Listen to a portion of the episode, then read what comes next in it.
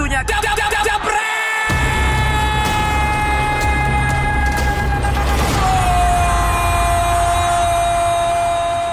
Oke, Jebret Media dimanapun kalian berada, senang banget kita balik lagi di Jebret Talks. Kalau episode pertama sama si Wisnu, komentator Tarkam Gombal yang lagi viral. Viral juga gara-gara gue sih. Terus yang kedua ada Ibnu Jamil ya, lu udah lihat kan bagaimana dia itu ternyata memulainya dari ceritanya dengan Justin dan JP. Nah JP ini sebenarnya siapa? Mungkin ntar juga bisa gue tanya nih sama sportcaster yang hari ini juga bersedia untuk gue ajak-ajak ngobrol ya. Ada Stuart Henry bersama dengan kita di Jebret Talk kali ini. Halo bro. Halo mas bro. Ini nama panggung apa memang nama KTP lu sih? Bagus begini. Lu kan medok padahal. Kalau lu curiga gitu. Lo ya Kim Jeff Kurniawan juga sama. Namanya iya, keren. Diajak ngobrol arek-arek Malang. Iya. Jadi sebenarnya itu nama panggung tengahnya. Nama gitu. Gua itu yang nama gue yang asli itu Stuart Heinrich Pes. Karena kan gue bokap gue kan Jerman Belanda. Oh, cuman dulu waktu gue masih zaman-zaman main FTP-an. Jadi manajer gue yang lama itu tahun 2008 ya, 2009. Oke. Gue jadi sportcaster 2010 kan. Jadi manajer gue yang lama itu bilang, nama lu ini susah disebut sama orang Indonesia, lu ganti deh, gue ganti deh supaya lebih enak didengarnya, lebih gampang. Akhirnya Heinrichnya itu diganti Henry gitu. Oh jadi malah sebenarnya malah dibikin supaya lebih gak ribet ya, berarti nama lu malah lebih aslinya emang bule ya, lebih ribet lagi. Oke, berarti emang gak salah kulit lu gue lihat ya sama muka lu ya, jadi emang ada turunan Jerman Belanda. Jerman Belanda, lahir Medan, gede Surabaya. Jerman Belanda, lahir Medan, gede Surabaya. Polisi bapak lu? Yoi. Jadi gini, kakek gue itu sebenarnya dulu pemain tim nasional Indonesia. Oke. Bola. Namanya, iya bola. Namanya Joseph Pes. Panggilannya dulu Sikijang. Oke. Jadi kalau misalnya ke rumahnya om gua tuh masih banyak tuh artikel-artikelnya dulu digurak gitu lah, Sikijang gitu. Jadi dia tuh cabut dari Jerman itu kena wajib militer, dia nggak mau, dia kan demen main bola. Cabutlah dia ke Medan, ketemu omah gua, merit lah dan bla bla bla bla, terjadilah gua. Bisa ke Medan dia kabur dari Jerman. Nah itu gue juga bingung kenapa dia ke Medan gitu kan. Jadi ketemu oma gue yang Belanda di Medan, kawin, lahirlah bapak gue dan kawan-kawannya ya kan? Oke. Makanya lo lahir di Medan. Lahir di Medan. Tapi akhirnya gede di Surabaya. Gede di Surabaya. Bonek. Lalu di Medan sampai tahun berapa? Gue di Medan itu cuman sampai kelas 3 SD. Di Metodis gue. Oh ini Metodis. Terus ke Surabaya sampai? Sampai gede. Sampai umur 18 tuh gue udah cabut dari Surabaya, ngeran sendirian ke Jakarta. Tuh. Keras juga lo ya dari Medan ke Surabaya ya, itu lumayan gak ada yang halus itu. Lumayan. Keras-keras itu ya, tapi wajah lu nggak seperti orang Medan dan orang Surabaya masalahnya. Wah, keluarga gue masih banyak di Medan. Wajah lu lebih ke Manado kan? Ya, banyak yang bilang kayak Manado. Padahal gue kan kayak Manado sama sekali. Nggak ada Manadonya malahan ya? Nggak ada. Dan lu sekarang malah pakai jersey Argentina. Dois, iya dong. Jersey kebanggaan. Emang udah ngaco sih ya, turunan Jerman Belanda. Jerman Belanda tuh kagak akur, Pak. Indonesia Jerman Belanda. Dari situ aja emang udah jelas kayaknya ada jiwa pemberontak ya dalam darah keturunan kalian ya. Makanya cocok ke Surabaya, ke Medan terus ke Surabaya. Seperti juga yang gue baca, lo sebenarnya acting dulu terus ke sportcaster. Betul. Ini dulu gue inget juga Rifki, ada M-Rifki lo tahu kan, dari main bola jadi sinetron, main bola lagi, terus akhirnya main film ajab. Di Indosiar. Di Indosiar, Suara Hati Istri. Maksud gua, apa lu nggak salah, bro? Dari FTV acting, terus mendedikasikannya ke sportcaster. Kayak Ibnu kan tetap ngambil acting, Darius tetap ngambil acting. Kenapa lo Kalau yang gue baca ya, lu kan akhirnya memilih buat sportcasternya kan? Ya. Jadi ceritanya panjang sih. Cukup gak nih gue ceritain? Cukup. Gue udah Zoom berbayar kok.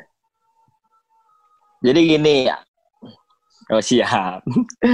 Jadi gue itu juga dulu waktu masih acting, ya karir acting gue ya so-so aja, bukan gue itu tenar gitu, nggak, cuman ya lu tau lah buat ya dapat peran, tapi cuman peran pendukung. Sekalinya gue main film berapa kali tuh gue jadi antagonis gitu.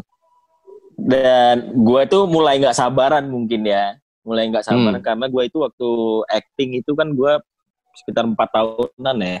2 atau 3 tahunan ya, gue lupa. 2-3 tahunan, nah ketika ada tawaran untuk jadi sportcaster, kebetulan kan gue memang suka bola.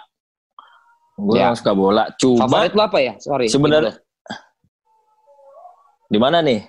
Gue ada di mana-mana nih, di Italia ada, di Inggris ada, Barca. Ya, di Inggris lah. Di Inggris Arsenal. Sama kayak si Koci. Ya, ya masih oke lah. Gunners. Terus, lu suka bola. Jadi... suka bola, tapi gue tuh nggak pernah, sebenarnya tuh gue nggak pernah terbayang kalau misalnya gue ke entertain gue bakal jadi presenter, karena gue nggak bisa ngomong. Gue gagap kalau gitu. Ngomong ya, nah, gue nggak gagap ngomong di depan banyak orang gitu. Acting aja gue tuh ya sering keringet dingin gitu kan, mungkin makanya gue nggak tenor kayak itu. Tapi gue tadi pengen bilang sih, mungkin lu gak terlalu laku kali ya. Lu ngomong sendiri ya udah. Iya memang. Karena gue gak terlalu laku, gue udah gak sabar ya kan. Nah. Datanglah tawaran untuk ikut audisi di TV One waktu itu ya. Sebut TV gak apa-apa nih ya. Itu berarti 2010 sama Ibnu dong lu. 2010. Enggak, Ibnu senior gue. Katanya dia 2010 kemarin cerita sama gue. Gua 2010 akhir. Ibnu keluar dia. Ibnu itu pindah ke MNC Group kan. Dia ditawarin. Ya. Sebenarnya mungkin secara nggak langsung gua kena tuahnya Ibnu juga sih. Jadi Ibnu kan terus dia 2010 itu ditawarin Piala Dunia di MNC ya. Group. Gua nggak tahu MNC mana. Di RCTI dia. Pokoknya MNC Group aja. Iya, RCTI. Nah, mungkin karena nggak adanya Ibnu, akhirnya TV One nyari sportcaster kan. Datanglah gue untuk audisi sama 15 orangan kalau nggak salah waktu itu. Waktu itu yang ngajarin gue sempet di manajemen gue itu yang ngajarin tuh si Rendra sama Tio. Loh, itu manajemen lo? Jadi iya, manajemen gue yang lama itu, yang 2010 itu, bukan yang sekarang ya. Yang 2010. Oh, dia kayak bawain lo guru gitu? Buat sharing sebelum dibawa ke TV. Nah, itu 2 orang yang sharing itu, Tio sama si Rendra. Iya. Oh iya dong, senior dong itu. Ya kan? Terus, ya. Udah sharing. Itu barengan nggak bro? Apa dia sendiri-sendiri? Barengan. Sendiri-sendiri tapi di hari yang sama, gantian. Oke. Jadi emang udah diundang buat lu doang apa 15 ya? Buat 15-nya, buat 15 orang itu. Oh, buat semua. Dikumpulin di meeting room di FX. Oke. Jadi si Rendra sama Tio. Oh, gua tahu dulu pasti sewa-sewain ruangan kan FX ya. Iya. Terus jadi itu bagian persiapan lah sebelum dibawa audisi ke TV One. Dan emang lu belum kenal sama Renzo sama Tio waktu itu? Belum. Oke, pas waktu lu akhirnya mereka masuk, menurut lu gimana? Tio dulu. Apanya nih? Waktu sharingnya. Tapi sebelumnya lu udah tahu Tio di TV apa belum tahu juga? Jujur belum. Jadi gini. Belum Rendra? Gua belum juga. Oke, bagus. Berarti pas mereka akhirnya masuk, terus lo kayak di brief sama mereka, gimana tuh tanggapan lu tentang Tio sama Rendra? Bagus sih, ilmu mereka bagus gitu. Ya gua peres loh. Nggak, saat itu gue melihat itu ya bagus. Mereka membagikan pengalaman mereka kan. Sharing pengalaman mereka ceritanya. Benar kan? Emang benar bagus emang senior kita. Soalnya, iyalah, soalnya kan di record. Lu nanya nggak di record. Loh, nanti kalau ada yang perlu diedit tuh tinggal bilang, ger edit ger gitu. Enggak bagus. Tapi enggak, emang bener bagus karena mereka waktu itu sharing pengalaman mereka kan. Tapi jujur aja gue kan tadi yang gue bilang gue suka bola. Tapi dulu itu gue nonton bola itu gue nggak nonton pre-match-nya. Jadi gue nggak ngerti siapa mereka. Nggak tahu. Nah, jadi taunya dari pertandingannya aja. Kecuali Darius ya. Darius gue udah tahu kalau Darius. Kenapa bisa lu tahu? Karena ganteng? Bukan, karena dia populer kan. Kayak lu sekarang mas bro. Gitu kan. Oh beda. Darius itu dia nggak perlu pakai makeup udah jadi Darius. Oh iya.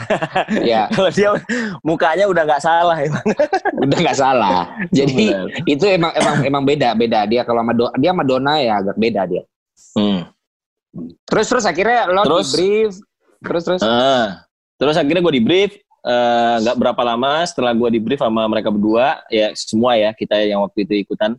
Audisi lah ke TV One, itu diinterview dulu, ketemu lah sama JP waktu itu yang jadi bosnya di TV One. Dia IP, waktu itu masih jadi IP kalau nggak salah. Tapi audisinya itu lewat dia. Diinterview dulu lah, gue tuh diinterview tuh, nah di situ gue ditanyain tuh, gue inget banget nama JP, lu suka bola, suka, lu pemain favorit lu siapa? Waktu itu kan gue suka Messi kan ya. Messi, oh. Messi pemain mana? Barcelona lah dengan gayanya kan gue ngomong. Ya udah Messi lahir di mana? Wah, anjir di mana ya? Gue selama ini suka Messi, gue nggak tahu dia lahir di mana.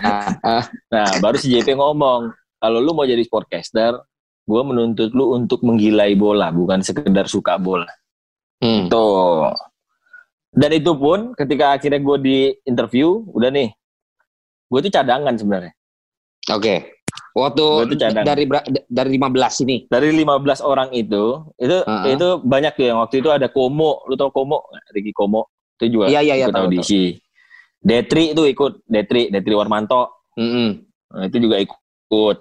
Banyak lah yang ikutan. Pokoknya gue itu jadinya Guntur Nugraha. Guntur tuh udah lama. Iya, tapi dia nggak. Jadi gini, ya ini ceritanya. Jadi dia pokoknya dari 15 orang itu diambil 3 orang. Ini waktu 2010 kan? 2010. Gue baru pesen tongkol balado sama dendeng balado masih Guntur. Emaknya jual.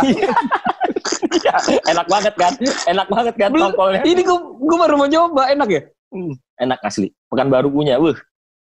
Top. Oh, dia udah lama juga kagak ketop berarti ya?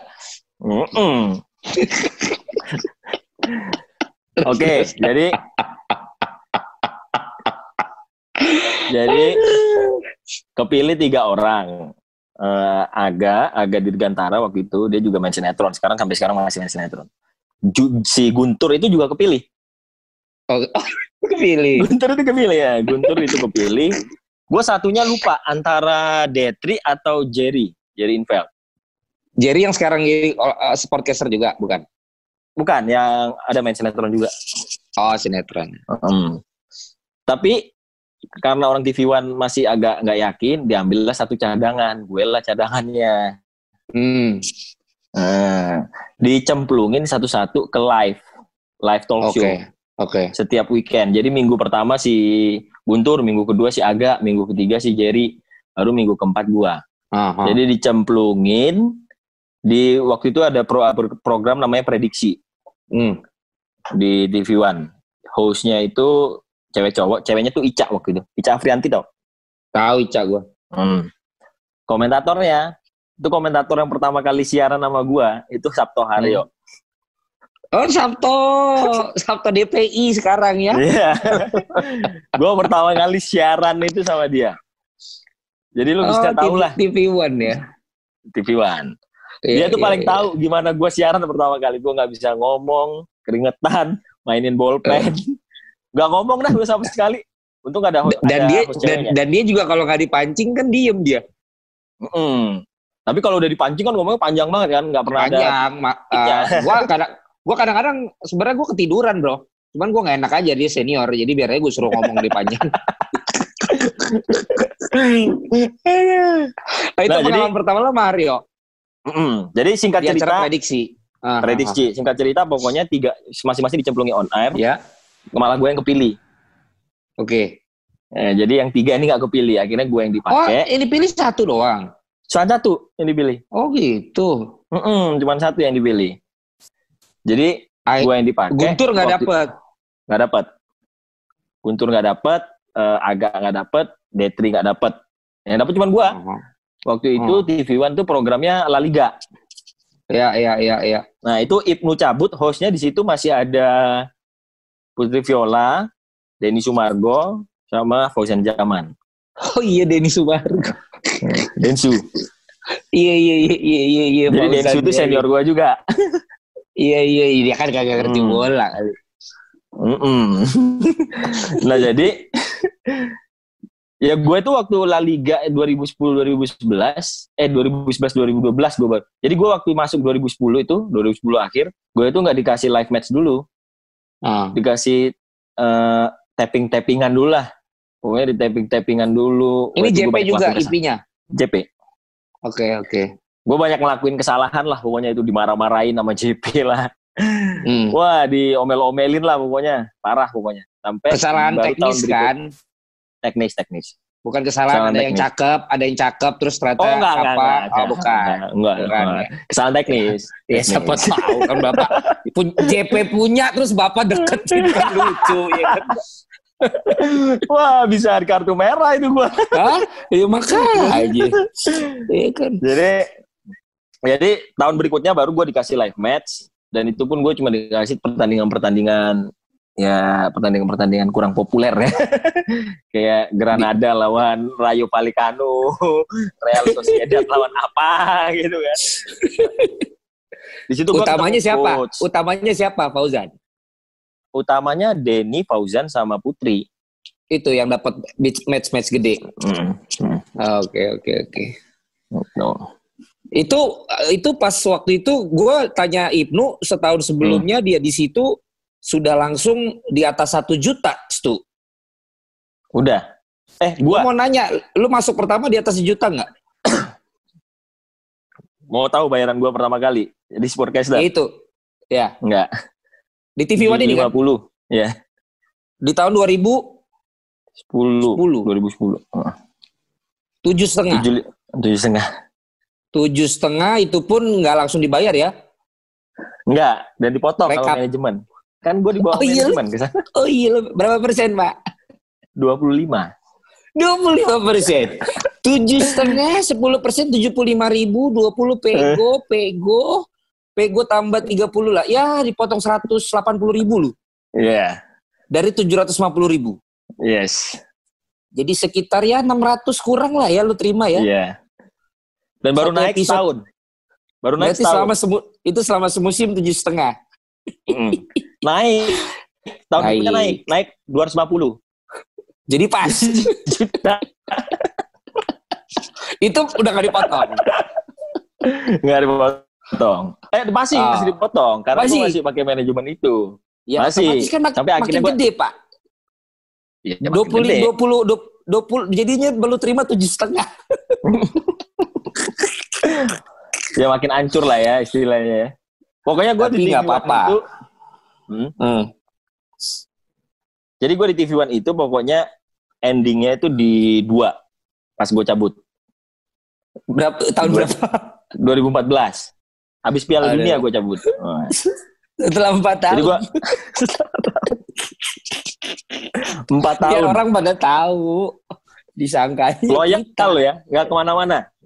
Ih, makanya. Bener-bener di TV One. Nggak ngambil yang lain-lain. Karena nggak ada yang nawarin. Baru ditawarin setelah Piala Dunia. Habis 2014. Iya, setelah siaran Piala Dunia 2014. Ditawarin berbagai grup. Beberapa grup. Ada 2 grup. 2 grup besar lah. Ini masih nawarin lu bola apa yang udah mulai berbadminton nih? Belum, bola masih. Masih bola. Akhirnya lo cabut dari sana apa lo ngedobel sih? Gue cabut. Jadi gue... habis 2014? Habis Piala Dunia persis, gue pamit sama orang-orang TV One. Oke. Gitu. Karena kan juga JP waktu itu juga cabut tuh. Dia gabung, pengen garap ini kan, Katalunya Sportindo sama Darius. Sendiri, iya. Karena sebelum JP itu kan... Ya. JP kan mentor gue banget tuh. Makanya gue mikir, ya gue ngapain lagi bertahan di TV One. Kan gue sekarang coba pengen cari pengalaman di TV lain. Akhirnya JP tuh ke Katalunya apa ke T10 sih, Stu?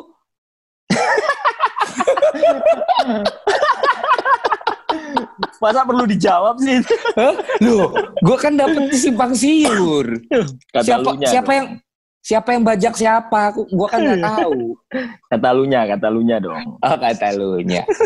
Tapi gue nanti JP mau gue wawancara tuh ya. Jadi gue lihat. Harus dong. JP ini satu banyak cerita. Ibnu juga ilmunya dari JP. Lu juga nih cerita gue JP. Darius waktu itu bahkan pernah bukan mau bikin bola, mau bikin kayak sekolah public speaking. Dia tuh perlu masukan dan inputnya JP. Iya. Nah sementara JP itu kan kegedeman sama gue. Sorry, lu jadi, harus garis bawahi. Jadi kalau gue mau ngomong, enggak, jadi gue kalau mau ngomong agak susah. Akhirnya gue ketemu di grup Liverpool nih. Sekarang gue sebelum sama dia. Terus UC mau ngasih gue program. Tahu gue, dia JP cerita. Akhirnya yang pegang JP, tadinya yang pegang JP, ketemu sama gue. Disitulah dia ngomong, secara personal gue gak terlalu demen sama lu. Ya. Tapi secara ini gue ini lah, siap bro. Ya dia orangnya belak-belakan kan. Dan dia kan baik dan benar emang. Jadi gue bisa ngerti, apa maksudnya benar-benar memang rules-nya harusnya begini. Ya gue paham kok kalau itu. Tapi maksud gue berarti nih orang, seseorang yang berilmu banyak nih. Jadi ntar juga gue akan coba kontak dia. Nanya-nanya, ngobrol-ngobrol sama dia ya kan. Harus. Karena dia mentor banyak orang kan. Banyak karena orang kan gurunya dia kan si almarhum Dian Purba. Baru mau gue tanya nih tentang lu. Lu sebenarnya lebih ke JP apa almarhum nih? Karena lu sempat di ini sama almarhum Dian Purba kan. Jadi gue ke almarhum Bang Dian itu karena setelah jadi dari TV One kali. Setelah dari TV One, JP ngomong sama gua, lu belajar lagi sama kan almarhum kan gurunya Mas JP nih. Iya. Yang membedakan superguruan JP itu, superguruan. Yang membedakan itu kalau JP kan tidak pernah tampil depan layar. Dulu. Kalau sekarang udah mulai tampil. dulu. Jadi almarhum kan emang presenter kayak kita kan. Benar.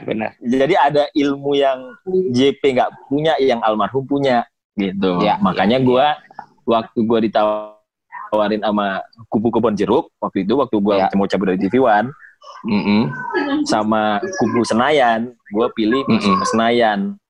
Walaupun karena honor gue diturunin. Honor gue diturunin. Dari yang udah dua itu? Yes. Waduh, hebat perjuangan hidup. Karena gue bukan somebody kan, jadi gue nggak bisa bargain. Tapi ya gue karena gue pengen belajar, ya udah, gue lakuin aja. Gitu ya. Berapa lama lu di SCTV? SCTV 2 tahun cuman. 2 tahun ya? 2 tahun. 2 tahun. Setengah tahun gue masuk tuh almarhum tuh udah sakit, jadi gue udah nggak bisa belajar banyak. Dia juga udah jarang ke, biasanya kan dia selalu nungguin tuh mau siaran sampai pagi juga. Ya, sama Reddy lo kan, lo zamannya sama Reddy kan. Ya Puadin mah senior gue. Jadi sama. Ya. Sebentar ya sayang, Deddy lagi video call. Jadi mana? Anak gua datang. Iya yoi, biasa. Makanya kalau enaknya Zoom begini. Gitu. Terus. Jadi gua masuk SCTV tuh ceritanya Mas Bro. Nah, Reddy juga bilang sama gua, dia bilang, "Len, selama masih ada Bang Dian, lu nggak akan bisa masuk SCTV." Dia pernah bilang sama gua. Kenapa? Karena lu dijadiin patokan host komentator yang merusak tatanan yang sesuai dengan keilmuan dia. Jadi gue udah dikasih tahu. Terus gue bilang, ya udah nggak apa-apa. Artinya kan memang kita berbeda, tapi gue respect sama beliau kan. Dan waktu itu kan memang dia kata udah sakit ya. Gitu makanya lo waktu itu berarti lo di TV One Ibnu cabut, lo masuk di SCTV, Reddy udah di situ, lo masuk ya? Gue masuk. Waktu itu di SCTV cuma Reddy sama Kinos. Oh iya Kinos. Dia sama Kinos. Gua pemain ketiga lah ceritanya. Siap. Ngerti. Baru dari situ lo akhirnya kayaknya kemana-mana lo kan? Ya, setelah enggak, waktu di SCTV gue belum. Kan? Enggak, di SCTV eksklusif. Oh, eksklusif lo, sampai 2016. Di SCTV eksklusif. Sampai akhir 2015-2016 PL terakhir kan di SCTV. Mm-hmm. Itu eksklusif, nggak boleh kemana-mana, tapi siarannya dikit banget, parah. Oke. Sebenarnya yang gue tunggu-tunggu itu, liga lokal. Okay, karena gue kan memang pengen belajar play by play kan. Yeah, gue sempat bawain liga lokal, cuman semusim di TV One waktu itu zamannya ISL. 2014 sama di TV Sport gue sempat di ANTV waktu jadi TV Sport. Tapi kan kuantitas siarannya nggak banyak karena kan waktu itu ada Rendra di TV Sport, ada Adiani, terus di TV One gue juga ada Fauzan, ya cuman backup lah. Jadi gue nggak belum banyak belajar. Wah, gue pengen banget sepak bola lokal. Play by play ya. Gue sempat kecewa sama SCTV itu. Waktu gue cabut dari SCTV itu gue kecewa banget karena TSC kan datang. Torabika. 2016 kan. Awal 2016 datang. Tapi boro-boro diajuin nama gue aja di itu nggak ada gitu kan. Oh, di listnya. Di presentasi. Nggak ada di listnya. Di listnya nggak ada. Nah itu gue.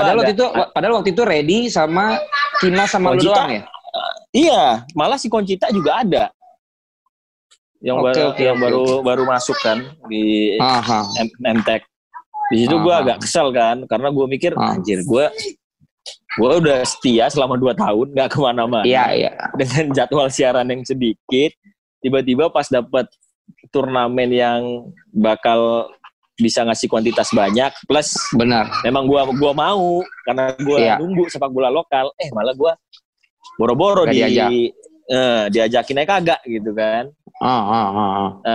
Waktu itu gue gak sempet ngomong. Gue udah sama manajemen gue yang sekarang tuh. Manajemennya si Gilang juga, Makarya kan. Lo sama Gilang? Sama Gilang bareng. Sampai sekarang? Makarya. Sampai sekarang? Sama si itu, Bror.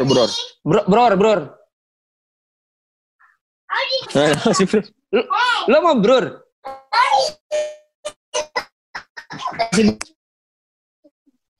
Iya. Lah. Itu temen minum gua. Iya, dia cerita sama gua. Oke. Oh, gua baru tahu nih. Ini gua sama Mas Brur dari pas gua cabut dari SCTV, gua sama Brur tuh. Oke. Jadi dari situ karena gua nyampein kan, gua agak kecewa gitu dengan SCTV. Akhirnya si Brur coba buka jalan ke MNC. Gitu. Kebetulan waktu itu gue kenal Bona kan, Bona Ventura yang sekarang di Mola di Mola. Bona ngajakin gue siaran di MNC. Oke. Siaran futsal waktu itu. Iya. Ya karena gue mikir waktu itu MTech juga SCTV gak ngasih gue jadwal siaran. Waktu itu TSC gue juga gak dikasih. Waktu itu kan juga liga udah habis kan. Ya udah gue siaran aja lah. Ternyata 2016 itu waktu gue habis siaran futsal, gak lama tiba-tiba talentnya SCTV kontak. Oh iya. Terus ngomong, tuh lu itu diplot untuk sepak bola internasional. Oke. Jadi dibedain sepak bola nasional itu. Waktu itu lu udah masuk belum ya Mas Bro? Kayaknya belum. Si Rendra sama Edwin ya, kalau nggak salah. Harusnya gue masuk. Tapi gue juga didropin nama gue. Oh gitu. Itu cerita dalam PSSI lah waktu itu. Iya. Yang itulah. Baru tahun depannya gue masuk di Indosiar. Ya Edwin ya berarti waktu itu ya? Ya. Kalau nggak salah Edwin. Ya jadi waktu itu ngomongnya lu itu sama Ready di sepak bola internasional. Kita ada olimpiade nih semua. Terus dia ngasih share jadwal sepak bola olimpiade semua dikasih kan. gue masih ready. Tapi kalau nasionalnya dikasih Rendra sama Edwin. Tapi waktu itu gue udah siaran di MNC. Nah, yang rival kan. Yoi. Nah, terus nah MNC waktu itu udah ngeluarin tawaran Premier League, dapat Premier League. Oke. 3 musim lagi kan. Iya. Di MNC TV 2016 sampai 2019 tuh. Yang ada dari Dona kan? Ada dari Dona. Biasa gua pemain ketiga lagi. Pemain dari Dona. Pertama dari Dona. Enggak. Mereka enggak banyak karena mahal. Itu, jadi karena gue itu juga jadi host utama di MNC TV sebenarnya gara-gara Darius sama Dona juga. Dariusnya udah agak-agak sibuk ya, jadi agak-agak males siaran gitu kan. Donanya juga begitu. Mau nggak mau kan gue yang akhirnya siaran. Kan? Yeah. Akhirnya gue blessing in disguise. Yo, iya, blessing in disguise. Itu. Jadi akhirnya waktu itu lu tinggalin SCTV-nya, lu eksklusif di MNC Group. Iya, nggak eksklusif gue di MNC. Gue di MNC. Oke, berarti. Jadi gue sejak di MNC, gue udah bisa kemana-mana. Nah, jadi gini, pelajarannya setelah gue eksklusif di TV One, gue eksklusif di SCTV. Gue belajar, gue eksklusif, ya gue nggak berkembang gitu loh, as a person gitu loh. Akhirnya ketika gue di MNC, term gue adalah gue nggak mau eksklusif lagi. Jadi gue udah di mana-mana waktu gue di MNC. Makanya bisa ke Kompas ya, bisa ke UC. Bisa ke Kompas, bisa ke UC, bisa ke TVRI, bisa ke Jawa Pos. Ya semua aja pokoknya gue cari jam terbang yang banyak kan. Dan mereka akhirnya juga nggak ada meminta lo eksklusif kan? Enggak, cuma kan memang termnya kan jangan event yang sama kan? Oke. Maksudnya jangan, misalnya gue siaran Liga 1 di UC, tapi gue siaran Liga 1 juga di Indosiar, itu nggak boleh. Walaupun platformnya beda, walaupun platformnya beda, tetap dari guanya juga gue nggak mau, guanya juga nggak mau. Gue pengennya ya misalnya gue mau siaran di sini ya gue eventnya itu aja. Jangan sampai event sama. Kayak waktu gue, ini kejadiannya waktu di Piala Indonesia nih. Piala Indonesia itu gue ditawari siaran sama Jawa Pos. Jawa Pos TV kan. Akhirnya gue siaran. Ternyata pas masuk udah babak 32 besar, MNC ambil kan. Terus gue disuruh siaran sama MNC. Gue bilang gue gak bisa. Gue Piala Indonesia udah siaran di Jawa Pos. Terus ini suruh gue siaran kan. Waktu itu gue bilang gue juga gak bisa. Gue udah siaran Piala Indonesia di Jawa Pos gitu loh. Gue jadi enak udah sama Jawa Pos. Jadi sekarang lu udah dalam posisi yang lu nolak siaran lah ya, bukan cuma yang nyari siaran ya. Anjay. Puji Tuhan sih sekarang sih ya agak belagu siaran. Yoi, lu yang belagu ini sekarang yang laku, bro. Kalau yang kalem-kalem loyal-loyal gitu tuh. Dilepeh juga gak ada rasanya. Masalahnya TV gak pernah. Iya, masalahnya TV kalau kita loyal, mereka juga nggak appreciate kita udah loyal ya dari dia. Ya makanya ada one man one club. Menurut gue gini, kalau misalnya,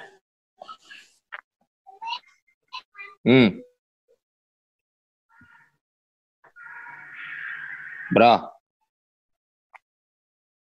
Jadi gimana bro? Ya.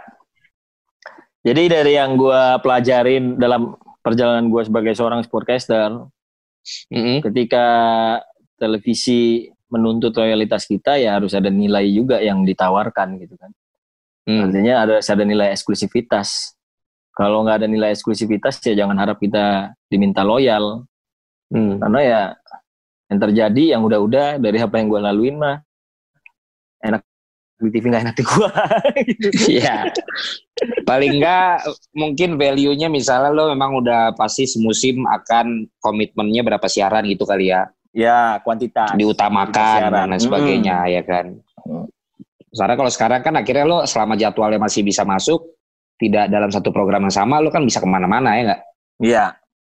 Gitu. Walaupun gue tahu tuh misalnya lo Jawa Pos sama iNews sama lo di Kompas sama di MNC pasti beda tuh harganya. Beda semua. Beda. Semua beda. Gak ada yang sama. Gak apa-apa. Yang penting cair, Pak. Iya. Nah, berarti emang kalau gue balikin tadi, ini sebelum kita ganti segmen yang lebih santai, itu berarti lo memang setelah lo nggak sabar di acting, lo emang bilang manajemen lo pengen total di Sportcaster. Karena waktu itu JP itu juga menawarkan ke gua, dia bilang kita dapat Piala Dunia waktu itu. Kan waktu gua habis gua gabung, TV One itu memastikan dapat Piala Dunia itu 2012 kalau nggak salah. Iya, yang 2012. Waktu itu ya. 2012. Nah, waktu gua pertama kali jadi sportcaster, gua masih acting-acting, Mas Bro. Masih. Oke. Okay. Gua masih sempat main film sama Nayato itu masih sempat syuting video klip masih. Tapi pas 2012 JP bilang sama gua kalau lu kita dapat Piala Dunia nih. Kalau lu mau jadi sportcaster beneran, mau bawain Piala Dunia, ya lu harus fokus. Nah, di saat itulah gua nggak ngambil acting. Karena lo mau fokus itu. Tapi fokus di Piala Dunia lo gak dikecewain ya? Dapat jadwal lo ya? Enggak dapat. Walaupun sempat ada sedikit masalah. Ada masalahnya. Ada dengan ada intervensi. Oh, karena jadi ada beberapa oknum lah ya kita sebut yang ada banyak kepentingan yang sempat membuat. Tapi akhirnya kenapa? Tapi akhirnya jadi gue tuh sempet di babak, jadi gue tuh jadwal siaran Piala Dunia 2014 tuh gue dapet banyak. Jadi kalau lu pengen punya jadwal banyak, dapat pertandingan yang bagus, lu harus perform. Dia bilang ke casternya kayak gitu waktu itu, ke Fauzan, ke gue, ke Sila Purnama waktu itu masih ada, ke si Putri Viola, terus ada presenter-presenter dalam juga, ada Reza Pradian. Kalau lu memang pengen dapat match bagus, lu pengen dapat jadwal, lu harus perform. Dalam perjalanan menuju sebelum mulai Piala Dunia. Nah dunianya pas Piala Dunia itu jadwalnya cuma fase grup doang. Masuk nilai lagi sama JP sesuai dengan perform siaran. Nah, pas habis masuk fase knockout, jadi ada oknum-oknum yang mengintervensi gua. Gue dan Sila sih, berdua. Gue sama Sila diintervensi. Jadi dianggap berat sebelah lah, gue dapet jadwal banyak lah, gitu-gitu lah. Ada permainan di dalam, akhirnya. Nah, kebetulan itu didukung sama Pemret yang ada saat itu. Jadi gue di-cut tuh, gue sama Sila di babak 6 besar. Pas waktu itu di-cut. Tiba-tiba? Yes, by WhatsApp. Nggak, tanpa alasan? Tanpa alasan. Sampai JP aja sampai stres, dia bilang gila nih, kepentingannya banyak banget intervensinya. Tapi waktu itu kan Mas Ardi kan waktu itu setiap siaran Piala Dunia dia selalu ada kan, selalu nonton dia bikin nobar gitulah di TV One. Nah pas hari terakhir siaran, karena gue tahu gue udah mau di-cut, gue tuh sempat ngobrol-ngobrol kan sama dia kan. Nah pas gue di-cut dia via WhatsApp. Gue pamit sama dia. Mas Ardi, makasih ya udah dikasih kesempatan bla bla bla bla gini. Lu, dia kaget. Mau ngapain lu pamit, orang Piala Dunia masih ada. Lah kan kita udah enggak dipakai lagi. Dia kaget. Diintervensi lagi sama dia. Akhirnya tetap siaran, solusinya supaya menghindari kesenjangan sosial. Jadi host luar itu ditaruh di pre-match. Jadi kayak kalau yang Piala Dunia itu kan selalu ada ngobrol-ngobrolnya dulu di depan. Ini pre-match-nya kan. Nah, yang 30 menit tuh. Jadi yang host luar ditaruh di situ, yang host dalam ditaruh di match-nya. Supaya enggak ada ini lagi protes-protes lagi. Cuman hubungan lo sama Pemret gimana tuh? Baik-baik aja sih. Baik-baik aja. Dia kagak jadi ngekat lo, kadang-kadang dipikir lo ngadu sama Ardi. Ya mau gimana ya, abis dia kan juga sebenarnya gue kalau di-cut sih nggak masalah asal ada alasannya kan yang jelas. Kalau dan gue juga nggak ngadu, gue pamit kan. Walaupun memang ada tujuan ngadu juga sebenarnya. Yo, gue ngerti kode. Tapi berarti kode, dari masa ya kan? Kita kan harus tapi berarti dari masa itu semua lu sekarang nikmatin, menurut lo memang lebih enak yang sekarang di beberapa tempat ya. Ya, dibandingkan kita lebih baik buat gua. Oke, kalau begitu sekarang kita posters sebagai pemasukan juga. Benar, setuju gua. Sekarang kita masuk ke segmen yang agak-agak santai. Oke. Okay. Emang tadi kita kurang santai ya, Pak? Oh, tadi tuh udah banyak kayak santai banget. Tadi banyak curcolnya, Pak. Oh iya. Yoi. Mancing sih, Mas. Lo itu, kita ini belum ada sama sportcaster, Bos, ya kan? Oh iya, benar. Benar. Oke. Okay. Jujur atau peres? Lu pilih mana? Jujur atau peres? Lu pilih jujur apa peres? Oh, gue pilih jujur atau peres? Jujur lah. Jujur ya? Jujur. Gue anaknya jujur soalnya. Siapa sportcaster yang paling lu nggak srek sampai sekarang? Wah, ada sih. Sportcaster yang gue nggak srek sampai sekarang. Ya. Ada sih. Iya. Ada. Iya. Siapa ada? Kan jujur ngomong. Lu masalah dong. Kan lu kasih tau alasannya. Kalau gua sebenarnya lebih nggak suka sama sportcaster itu yang nggak punya attitude gitu aja. Jadi buat siapa aja yang merasa nggak punya attitude, ya itu yang gua nggak suka. Lu tinggal sebut nama gua aja susah banget sih itu. Gua nggak. Kalau gua nggak suka sama lu, gua nggak nerima ini Zoom lu sekarang. Gua bilang, oh kan. Ya, lu gue nggak suka sama cara siaran lu, tapi kan pada akhirnya gue menyadari ketika lu sampai di titik lu capai, gue kan pernah bilang waktu lu samperin gue di Indonesia Open, gue bilang yoi, ya gue salut lu karena tahu tarik pasir kalau lihat sekarang, ya balik lagi ke pemirsanya. Kalau pemirsanya mau cari yang seleranya kayak lu, ya nontonnya ke Indosiar. Kalau mau cari yang serius, nontonnya ke UC gitu. Platformnya kan udah beda-beda. Ya. Benar, sesuai market ya. Sesuai market. Dan gue lihat lo kadang-kadang di platform yang beda lo beda juga lo. Berarti lo bisa dua-duanya. Lo percaya dua nih, gue jadi terharu nih. Lo bener lo. Dan lo tuh berarti bahaya buat kita karena lo bisa lo sesuaikan mau yang mana tikunya, bener nggak? Kalau ikut TV. Dari dulu kalau gue siaran. Jadi dulu ketika gue di TV One kan gayanya tuh karakternya lugas, nggak boleh bercandaan dulu waktu siaran di TV One. Iya, tahu. Berita banget kan. Masuk SCTV sama almarhum Bang Dian, dia minta gue siarannya. Gue masih inget banget, dia bilang, "Nah, sekarang lu kayak gelas, lu buang tuh isinya. Kosongin semua." Jadi gue diminta belajar ulang. Dia mintanya gayanya yang elegan. Elegan itu dia mengambil contoh dari sama Dona. Iya. Karena itu ciptaannya dia tuh.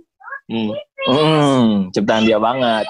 Terus masuk ke MNC, gayanya beda lagi. Boleh bercandaan, boleh bebas lah, asal jangan sara dan lain-lain kan. Maksudnya boleh ngocol-ngocol lah. Iya, karena gue pengen nyoba dengan gaya lain. Iya. Nah, itu gaya yang lu jadi gaya yang lu wariskan itu jadi standar di MNC kan. Nah, gue boleh sebebas itu. Makanya gue kalau siaran di MNC juga bercanda-bercanda. Siaran futsal itu gue bercanda-bercanda tuh. Jadi beda-beda tergantung TV-nya lah. Nah, itu makanya maksud gue berarti kan tergantung gimana yang dipengenin sama bos kita di TV juga kan. Itu yang gue bilang kemarin analisa gue tentang teman kita yang kemarin kebablasan ngomong. Makanya gue bilang pasti udah diomongin kenapa dia berani begitu. Cuma itu di saat itu momennya nggak pas aja yang diomongin gitu. Gitu. Nah berarti yang nggak ada attitude lah ya. Iya. Ya, gue jadi kayaknya tahu dah tuh. Yaudah. Karena gue lip-sync aja ngomongnya. Karena nanti juga gitu. Karena nanti mungkin juga salah satu yang mungkin gue wawancarai kan. Jadi gak usah kita sebut dah, tapi gue kayak tahu. Iya. Nah, berarti sekarang sekarang lo bisa bawain semua gaya. Bayaran sekarang udah berapa kali lipat dari yang awal? Dari awal siaran? Iya. Beda-beda tapi Tapi gue beda-beda. Beda-beda. Tapi udah jauh ya? Udah jauh. Kalau yang tertingginya udah jauh. Jadi udah meningkat jauh ya? Jauh. Jauh meningkat. Tapi yang tertinggi kayaknya tetap terestrial kali ya? Apa masih apa kayak terestrial? Jangan-jangan terestrial. Oh, masih terestrial. Dan yang event yang benar-benar event-event yang jarang, maksudnya yang kayak bukan event yang daily, bukan yang yearly. Reguler, bukan yang reguler ya?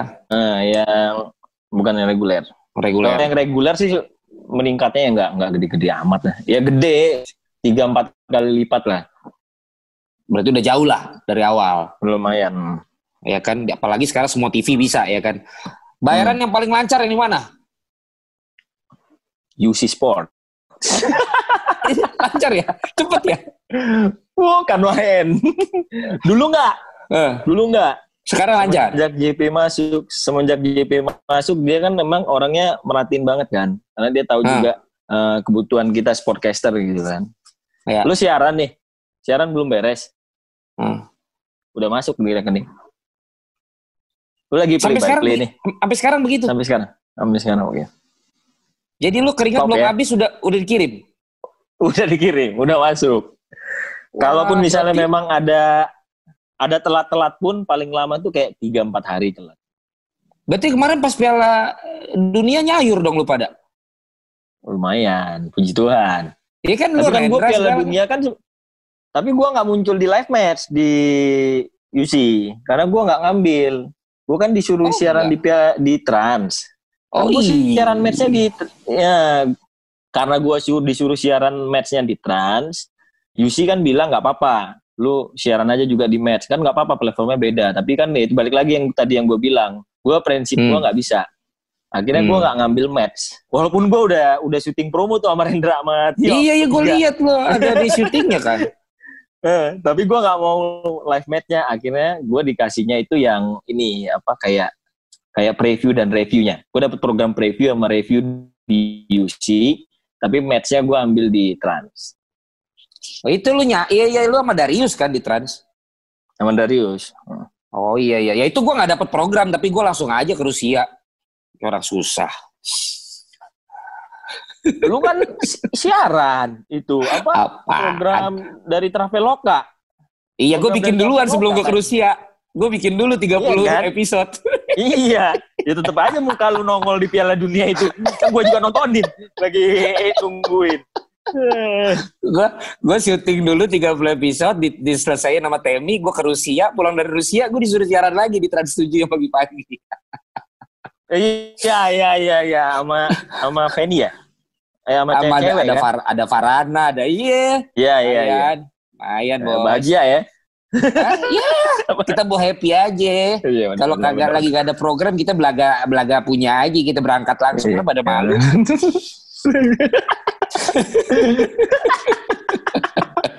Ya kalau ada pilihannya berangkat sih gue juga lebih milih berangkat ya. Loh, jangan salah Pak, berangkat kan kita pakai duit sendiri Pak, itu cuma buat kelihatannya aja kita bisa. Kagak ada yang bayarin. Cuma gue bawa banyak brand, gue bilang, ini mau gue postingin nggak? Itu nyampe sono. Enak lu ada brandnya. Loh, brandnya kagak ada, gue pakai feeling aja, gue bawa ini. Gue tanya Pak, mau saya posting nggak Pak? Kalau mau sekian Pak, saya udah di sini gitu bro. Tembus. Oke. Ya ada yang tembus, ada yang kesian sama gua. Bro, ini last but not least, tentu semua jebreters pada pengen lihat juga lu play by play ya kan. Mungkin bisa lu kasih dong momen ngomentatorin lu yang paling lu inget, yang kata demi katanya lu inget banget waktu itu di momen pertandingan apa, olahraganya apa. Coba dong bro, lu jadi komentator. Praktekin. Yoi, tapi momen yang pernah lo memang pernah lo lakukan dan lo ingat sampai sekarang gitu, misalnya pertandingan final apa kek atau apa kek. Masalahnya gue juga jarang dapat pertandingan ini ya sampai sekarang. Apaan tuh juga. Kemarin. Ya ada sih ya. Iya kan. Tapi apa ya, gue lupa saking banyaknya. Biasa lah mas bro. Ya udah, berarti ini aja freestyle aja. Freestyle aja ya. Sorry, bentar. Ada yang belum lupa. Tandem yang paling lu cocok siapa? Untuk apa nih? Beda-beda. Play by play. Play by play gue paling suka Binder. Oh, paling suka lu sama Binder? Tandem play by play kan? Pas kapan? Di ini Piala Indonesia di Jawa Pos kan gue ajakin minder sama di UC dia sempat siaran Liga 1. Ah, iya di UC gue tahu. Oh jadi lo bareng sama dia di situ. Iya emang kenapa energinya terus dia tahu lah kapan harus diam kapan harus ngomong. Jadi iya. Pas lah orangnya bisa ngikutin alur dan gue juga kebawa energinya juga kalau dia peak-nya itu naik gue juga jadi ikut naik gitu. Karena kan ada yang lemes tuh. Siapa? Ya ada lah, banyak kan juga yang lemes-lemes aja gitu kan. Maksudnya standar. Maksudnya apa ya, intonasinya tuh kayak datar aja gitu kan. Padahal pertandingannya lagi bagus banget gitu kan. Yang paling lu susah dapetin chemistry-nya siapa? Di walaupun misalnya sekarang udah gitu. Di play-by-play atau di studio nih? Di play-by-play aja lah. Kalau kita kan di play-by-play siapa ya? Nggak ada sih, Mas Bro. Nggak ada. Aman semua. Aman semua. Kalau di studio? Di studio banyak tuh banyak yang ini kayak komentator-komentator baru. Kayak gue misalnya waktu kemarin baru siaran sama Firman Utina tuh tempat tuh di U16 ya. Tuh gue harus ngegalinya itu kan harus. Pertama gue harus nyairin dulu kan, chemistry-nya kan sebelum siaran. Terus ngegali dia ya kan dia juga baru kan. Artinya tugas kita kan harus buat dia bisa ngeluarin knowledge-nya dia kan gitu kan. Yeah. Jadi gue tuh kadang susah juga ngegali kayak pemain gitu masih agak sulit. Kalau jurnalis mah kebanyakan gampang. Ya karena kalau pemain kan dia nggak ngomong, dia nendang kan. Yes, itu dia.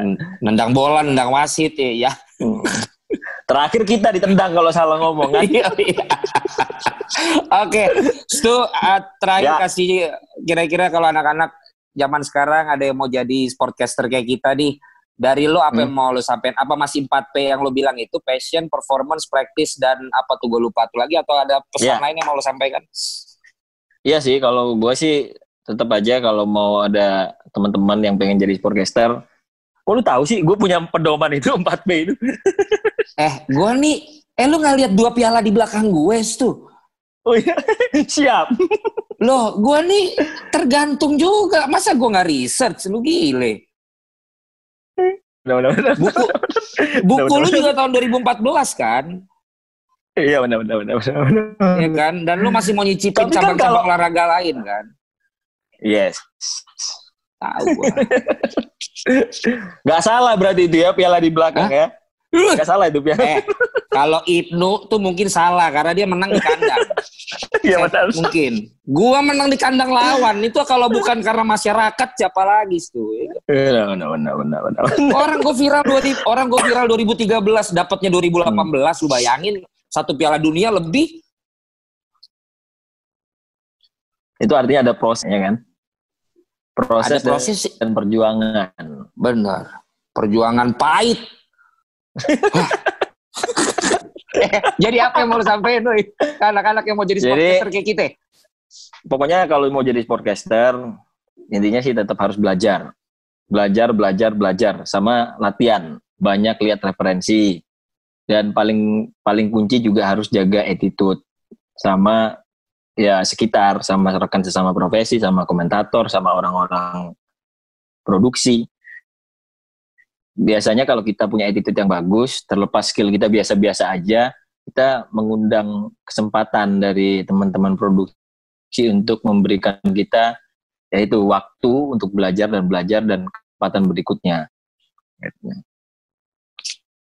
Jadi kesempatan masih terbuka ya buat anak-anak mau jadi sportcaster ya?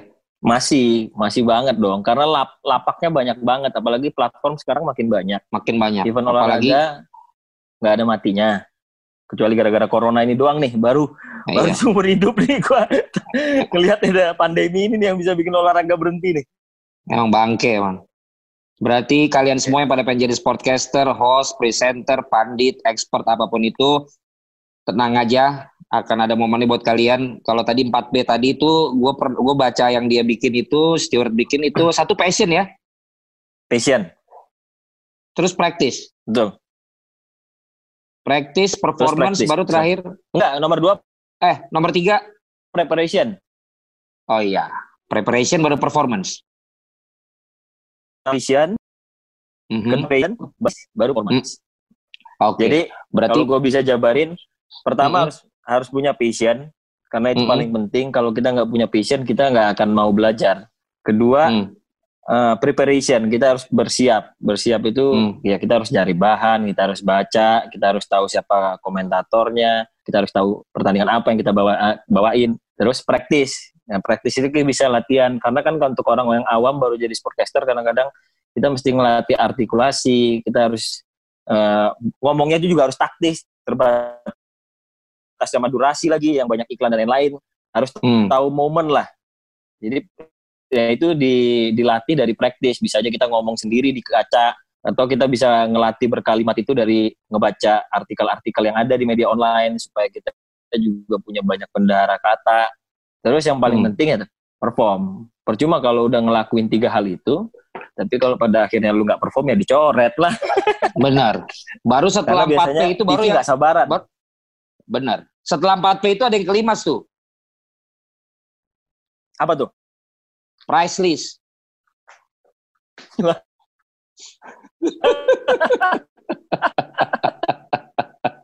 Karena percayalah, di dunia televisi ini engkau akan ditawar yang serendah-rendahnya untuk kualitas yang setinggi-tingginya. Yes. Iya. Itulah yang terjadi. Ya. Tapi setelah 4 itu baru lu ngomongin harga. Jangan lu ngomongin harga, mau 4-nya belum, kalau lu bukan siapa-siapa, bener nggak? Yes, gitu betul kan. Kadang yang udah bisa 4 aja belum diomongin harga, gitu kan? Belum. Segen, dia segen, nawarnya segen. Nah, kalau kita nih udah makan asam garam dengan ketidakloyalan, karena loyal tidak dibayar, ketidakloyalan. Jadinya nanya, emang jadinya berapa nih, ya kan? Iyalah, belak-belakan aja kalau sekarang, Pak. Belak-belakan aja. Oke, bro, thank you so much sudah ngobrol-ngobrol ya, bro. Siap, bro. Ya, thank you banget. Dan kita juga lagi nunggu link dari kitabisa.com, karena rencana Jebret Media dari obrolan-obrolan kita ini, kita juga ngundang orang untuk ikut berdonasi, dan nanti hasilnya kita buat tim medis, beli APD, dan juga masyarakat kurang mampu. Jadi rencananya gitu, bro. Gua bikin ini, mencoba wawancarain teman-teman semua setiap hari. Mudah-mudahan dalam 2-3 hari ini linknya udah dapet, kita bisa ngajak masyarakat buat berdonasi. Thank you so much, bro. Salam buat keluarga dari 0 sampai anaknya 3, ya bro. Kan? Anaknya 3, siap. Istri 1. Istri 1. Dan siap. Sampai lebih. Bisa bahaya nanti. Jangan sampai lebih. Jangan sampai lebih. Bro. Thank you. Oke, Jebreters, tadi wawancara gue dengan Stuart Henry Pash. Senang banget bisa menginspirasi lu semua. Tunggu lagi di episode berikutnya dengan para sportcaster yang lain. Baik di kubunya A maupun kubunya B atau kubunya C, semua gue coba wawancara. Oh ya, jebret.